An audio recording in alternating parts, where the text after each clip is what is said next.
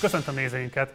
A mai napon lett 70 éves a rendszerváltás utáni Magyarország egyik legfontosabb, legjelentősebb intézményformáló művész egyénisége. Fischer Ivánról beszélünk, itt lesz velünk a mai műsorban. Berlinből jelentkezik be, akit most itt köszöntünk a csatornán születésnapi alkalmából. Szervusz Iván, köszöntelek a műsorban! Szervusz! Nagyon köszönöm, hogy elfogadtad a meghívásunkat, és hát akkor itt tolmácsolom egyrészt a Partizán stáb nevében is a legjobb kívánságainkat a születésnapod alkalmából, és azt gondolom egyébként, hogy a Partizán nézőinek a nevében is mondhatom ezt nyugodtan és bátran. Boldog születésnapot, szervusz! Nagyon köszönöm! Mindenképpen szeretném majd, hogyha már véget ért ez a karantén időszak, hogyha el tudnál jönni hozzánk a stúdióba, és akkor csinálták egy rendes életút interjút, mert hogyan készülten erre a beszélgetésre. Igazából magyar nyelven veled a teljes életművelet feldolgozó életmű interjú nem igazán érhető el, pláne nem videós formában, úgyhogy ezt majd mindenképpen szeretném, hogyha pótolnánk. Most a születésnapod alkalmából arra van csak lehetőségünk, hogy néhány önkényesen kiválasztott pillanatát az életrajzodnak egy picit esetleg kibontsuk, amiről én azt gondolom, hogy jelentőség teljes lehet, vagy izgalmas a, a nézőink számára.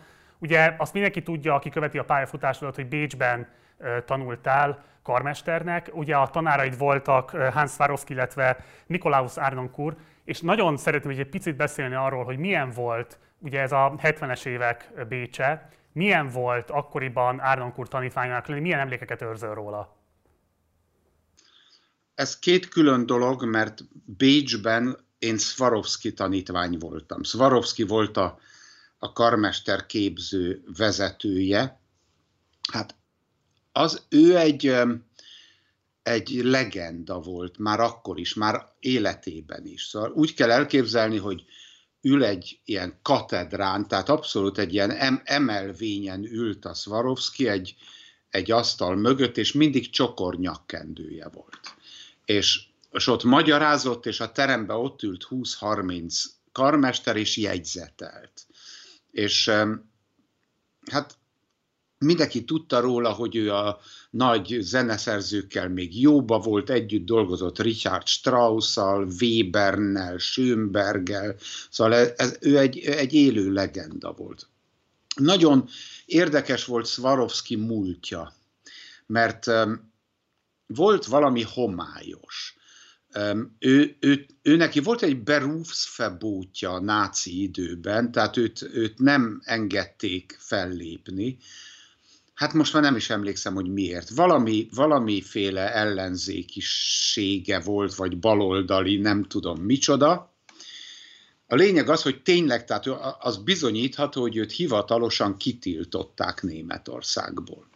És akkor elment Zürichbe, Svájcba dolgozni, és ott nem ment jól az egész, és kapott egy állást a németek által megszállt lengyel területen, ahol hát a legszörnyűbb dolgok voltak a, így a háború alatt, és ott valami miatt ez a, ez a tiltás nem uh, volt érvényben, tehát Swarovski ott dolgozott a, hát úgy képzelem, talán Krakóban, vagy nem tudom melyik városban, a Frank nevű rettenetes náci kormányzó alatt, aki egy nagy zenes szerető volt, és ezért a Swarovski életében egy ilyen kettősség volt, hogy egyrészt a nácik ők őt tiltották, másrészt a legszörnyűbb náci vezér kegyeltjeként dolgozta végig a háborút.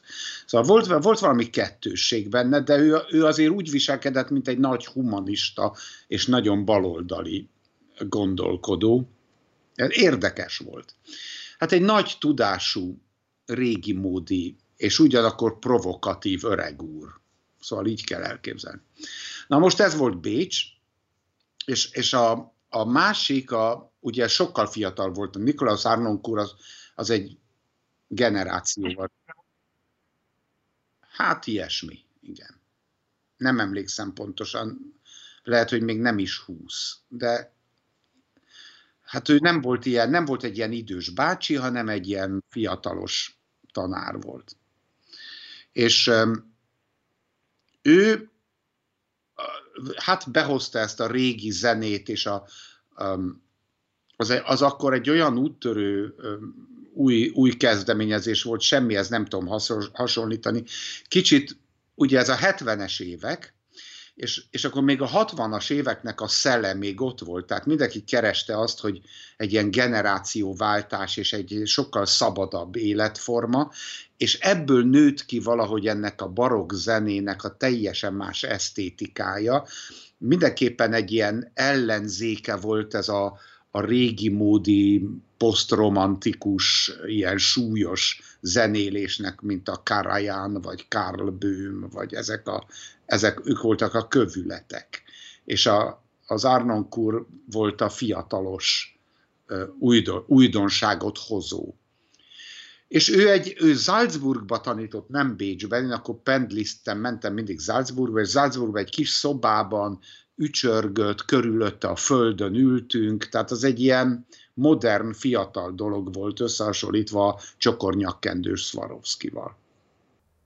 Ugye ezután a nagyon fontos állomás az életben 1976-ban a Rupert Alapítvány karmesterversenye Londonban. Na most ebből van egy csodálatos felvétel, amit kizárólag a te csökönyösséged miatt nem lehet elérni online, mert neked ebből van egy VHS felvételed, és én hiába próbáltam többször hatni a rád annak érdekében, hogy ezt digitalizáljuk be, tegyük közkincsé, félted a felvételt, és nem szeretnéd kiadni a kezeid közül, vagy legalábbis családi nyomás helyezedik rád, úgyhogy nem tudjuk most megmutatni a nézőinknek ezt a felvételt, ahol te hát szikázóan léptél föl, és hát megnyerted ezt a versenyt. Gyakorlatilag ez volt a legfontosabb fordulópontja a korai pályafutásodnak. Egy picit mesélnél arról, hogy ez ugye 1976-ban történt, tehát 1976-ban Londonban mit jelentett számodra ezen a versenyen történő részvétel, és pláne a győzelem?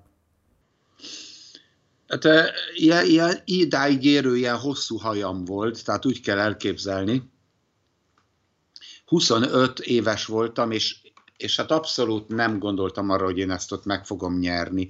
Hát én voltam a legfiatalabb a fiatal karmesterek között, és, és olyan, hát tele volt ambiciózus karrierista fiatalokkal, én meg ott egy kicsit ott lötyögtem, hát az a fogalmam se volt, hogy nem, egyáltalán nem, nem, nem voltam egy komoly esélyes, hogy aztán miért mégis nekem adták azt a díjat, ezt most nem tudom. Ez, van egy film erről valóban, ezt, ezt majd egyszer megpróbálom akkor elhozni.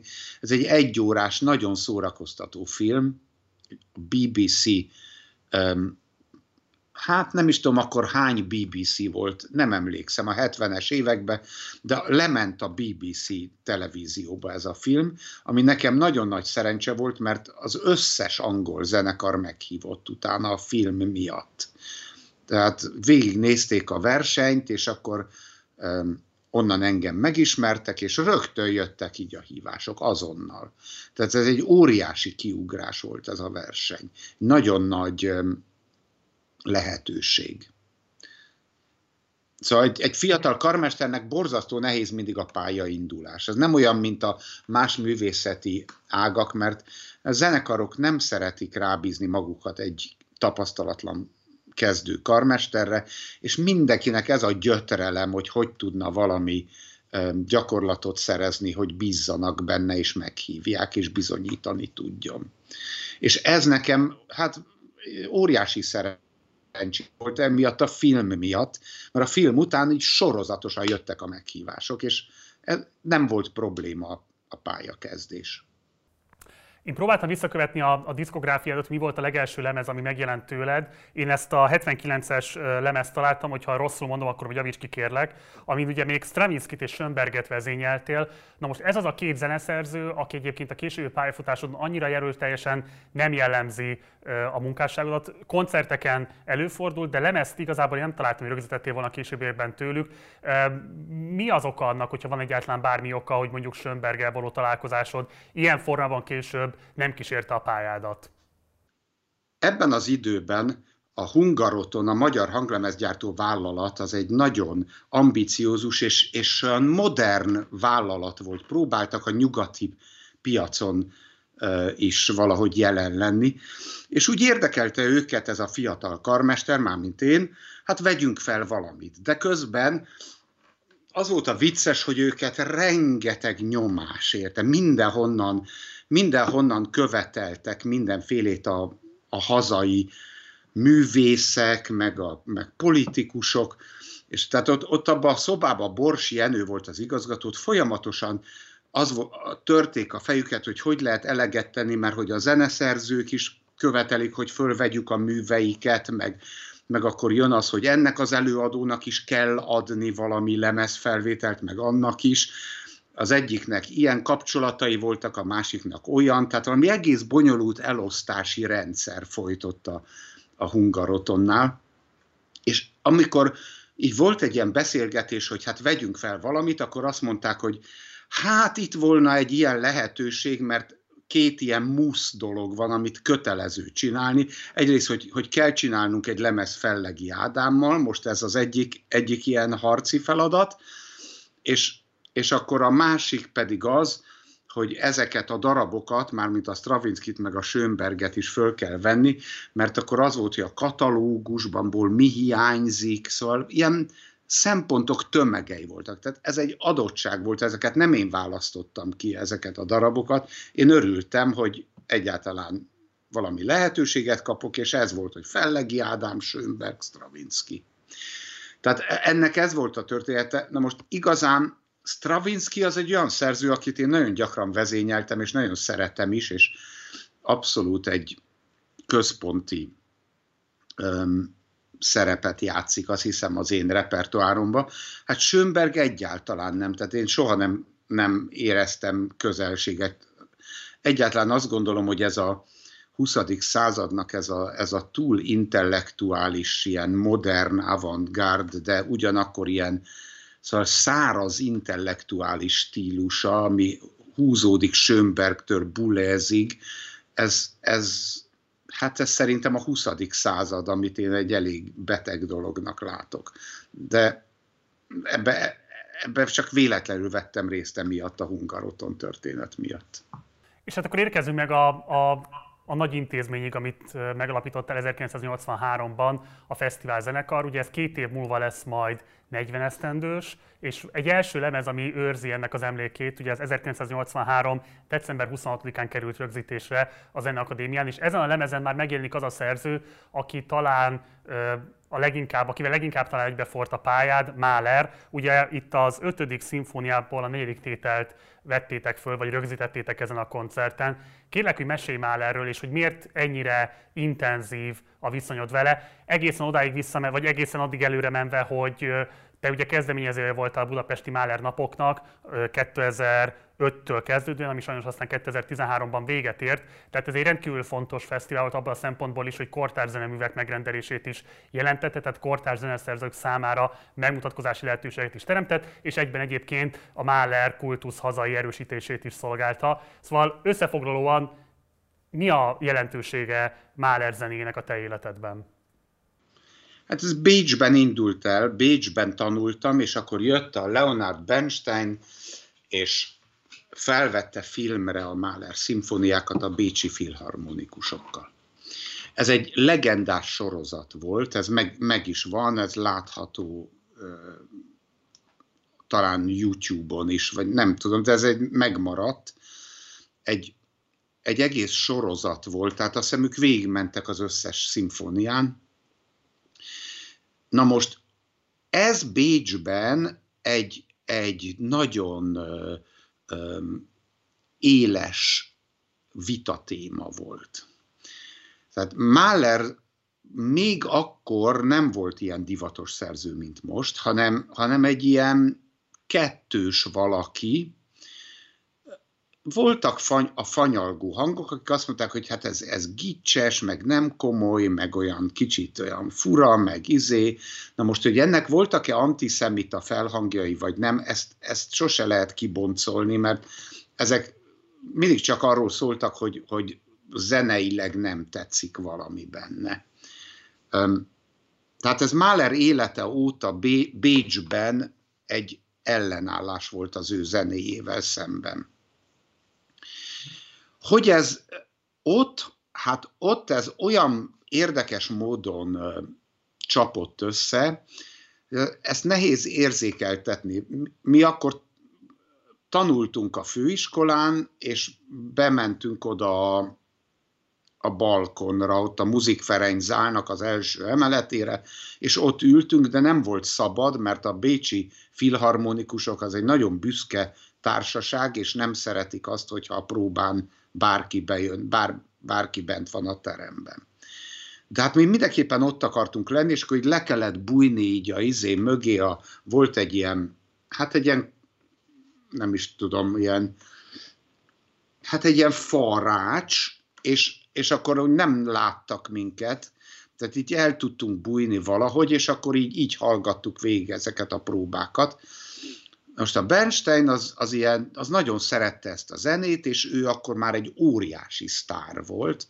Tehát az ő, az ő súlya az elég volt ahhoz, hogy megtörje a bécsieknek ezt az ellenállását.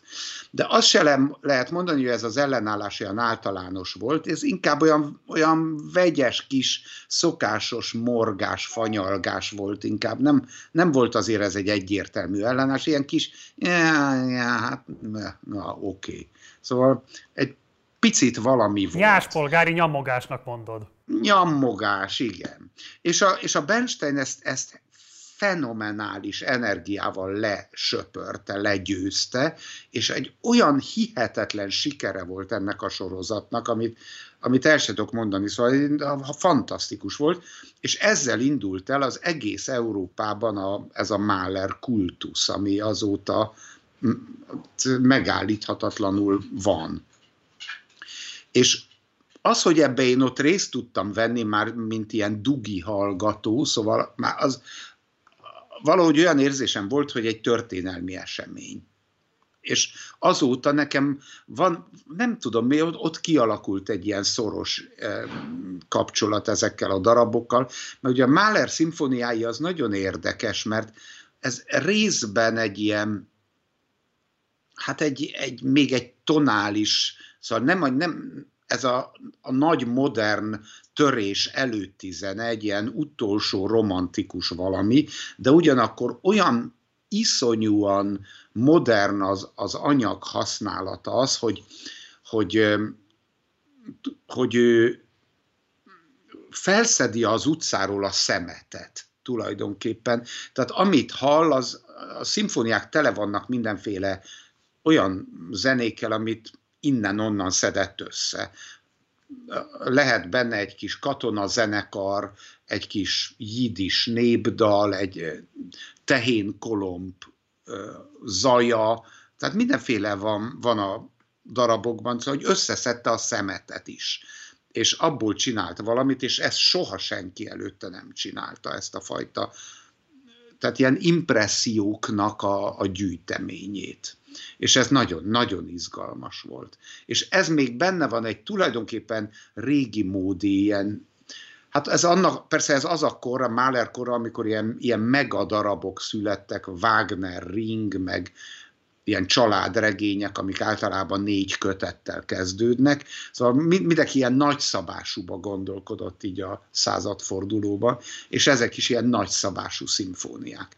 Tehát ez a kor szelleme, de ugyanakkor ez, a, ez az összeszedés innen-onnan, ez, ez volt hallatlanul újító.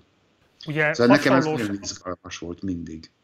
Ugye Bocsánat. analóg Máler helyzete annyiban a te helyzeteddel is, hogy ő maga is ugye vezényelt, volt egy egészen rövid időszak, ameddig a Budapesti Operaház élén is állt, onnan nagyon szégyenletes, rendkívül szégyenletes körülmények között kellett eljönnie. Te magad is egyébként ugye a zenészínház iránt többször kifejezted érdeklődésedet szerzőként is, karmesterként is.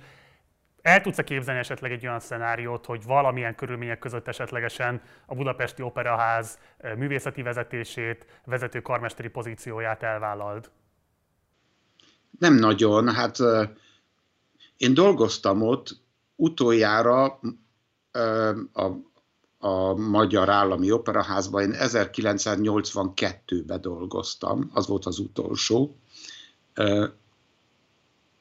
Azóta nem, de hát az egy teljesen más világ. Én nem nehezen tudnám ezt elképzelni, de hát Mahlernek se volt könnyű. Mahler ugye egy fiatal ember volt, 28 évesen került oda a, a budapesti operához, mert ide hívt Szóval ő egy ilyen, egy ilyen fene gyerek volt a világban, és volt itt néhány tájékozott művelt ember, a Popper Dávid és a Mihalovics Ödön, ők voltak két ilyen zenei nagyság, és ők rábeszélték a, a, igazán az Aponyi, az Aponyi, a, ugye a híres politikus volt abban az időben, a gróf Aponyi, és ő, ő volt az, aki felügyelte valahogy a zenei szférát is, és ezek ke- ketten rábeszélték Aponyit, hogy hívja Málert ide opera igazgatónak. És akkor ide hívta ezt a vad fiatalembert, aki ütközött a közeggel. Hát volt például egy, egyszer kihívták párbajra. Az, az egy nagyon jó történet, hogy egy kórustag két segédet küldött a Teréz körúti lakására, és mondta, hogy kihívja Málert párbajra, mert annyira megsértette őt a próbán és akkor Mahler egy nagyon szép levél maradt fent, amiben Mahler megmagyarázza, hogy miért nem akar párbajozni ezzel a kórustaggal, és akkor hogy meg, alap, de nagyon pontosan megmagyarázza, hogy, hogy én nem tudom, hogy sértő voltam, vagy nem, de ha sértő voltam, akkor én azt ö, ö, opera igazgatói minőségembe tettem a, az opera érdekében, tehát én, mint magánember azért nem tudok párbajozni, hogy mit mondok a próbán, mint vezető. Szóval nem ment el párbajozni. Iván, nincs most időnk arra, hogy részletesen beszéljünk a fesztivál zenekarról, mert méltatlanság is nem Nem is kell már annyit beszélni. Belekapni, róla. igen, és de szerintem van rengeteg olyan kérdés, amiről még nem kérdeztek téged, vagy olyan aspektusok, amelyekről nem kérdeztek téged, de éppen ezért mondom, hogy gyere el hozzánk majd életút interjú, és akkor részletesen, alaposan átbeszéljük ezt az intéz, ennek az intézménynek a történetét. Egy biztos, közel 40 éve Budapest meghatározó kulturális intézménye, azt gondolom, hogy a budapesti identitásnak meghatározó része. Jó lenne, hogyha az országos és a helyi politika is ennek megfelelően kezelni, ennek mélt, ehhez méltóan kezelni. Úgyhogy itt most születésnapod alkalmából csak azt tudom neked kívánni, hogy remélem még sokáig élvezhetjük az elindet, reméljük, hogy hamarosan véget ér majd a Covid, reméljük, hogy újra visszamehetünk majd a koncerttermekbe, úgyhogy jó erőt, jó egészséget kívánok neked a további munkádhoz, és köszönöm még egyszer a születésnapod alkalmából, velünk töltötted ezt a nagyjából fél órát. Köszönöm szépen. Minden jót nektek Berlinben, szervusz, üdvözöllek! Köszönöm. Ez volt a születésnapi beszélgetésünk Fischer Ivánnal, aki mai napon töltötte be a 70. életévét, de a mai napon lesz még egy nagyon fontos esemény, amelyel Fischer Ivánt köszöntik. Budapest, Berlin, illetve Amsterdam érintésével egy online koncert sorozat, egy egészen különleges esemény fog kezdődni este fél kilenctől. Aki szeretné követni az eseményeket, az a Budapesti Fesztivál zenekar honlapján keresztül el tudja majd érni ezt a sorozatot. Tehát a bfz.hu oldalra kattintva este fél kilenckor lehet élvezni azt a koncert különlegességet, amelyel a három város zenekara köszönti a Maestrót.